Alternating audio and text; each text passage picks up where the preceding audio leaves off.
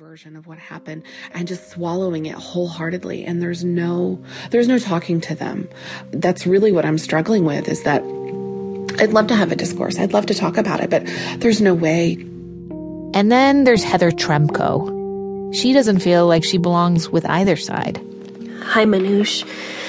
I didn't vote for trump but i'm glad he won because the affordable care act created a real hardship for my family. And I know that my family is in the minority and people don't really want to hear me complain. But when I heard that Trump had won, my first hope was that he can somehow enact change that will help my family with this situation. When I looked at Twitter, all I saw were comments about how any Trump supporter is actually deep down a racist and that there's no other reason to be glad for the results. And that's not true. I just can't afford health insurance. And it feels like he is listening when everyone else is telling me that they don't see a problem and that the system is working the way it should.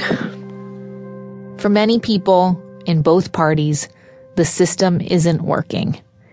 And it's not just in this country.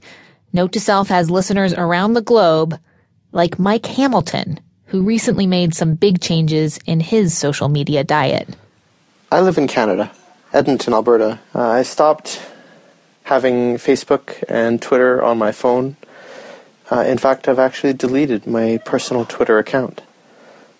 I found that my own reactions to online discussion and my own contributions to that discourse have really tanked.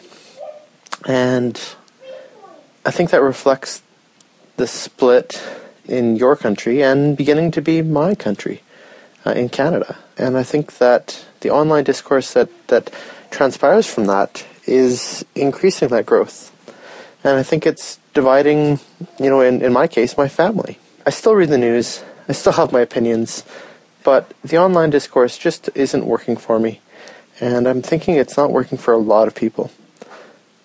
I'm happier now not having that constant barrage, and I don't foresee myself going back to it. I wonder how many other people are finding that same thing. Mike figured out what works for him. For now, he's happier without what he calls the constant barrage. And it, it really feels like a constant barrage. So Mike's found a way to stay as engaged as much as he possibly can handle. But what's going to work for you in the weeks and months to come in this post election world. How can you be online, interacting, getting information in a way that makes you not just feel well informed, but maybe even happier? Is that too tall an order? What you can do is you could say to yourself, you know, what does this tell me about my own values? On the second half of the show, someone who thinks she can help.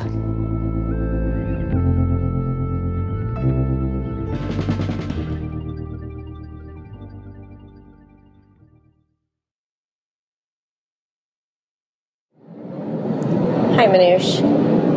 I'm calling after listening to your post election note and um, wanted to give some of my own thoughts. I'm a high school teacher, and one of the hardest things I've had to deal with right now is how to be unbiased to my students. I live in a red state, and so I often forget um, where my students and their families are in their mindset when I teach in a world where I try to tell my students to be empathetic and understanding and to tolerate others. It's hard to know how to go forward. We're back I'm Manoush Zomorodi. It's Note to Self. Big shifts are happening politically and technologically, and those shifts are not discrete. So I just want to take a minute to say that I am really looking forward in the next couple months to working harder on this show to understand how algorithms, our notions of privacy, and all kinds of data are changing our culture and are changing us. And I want to try and figure out what can we do to make sure that these tools bring us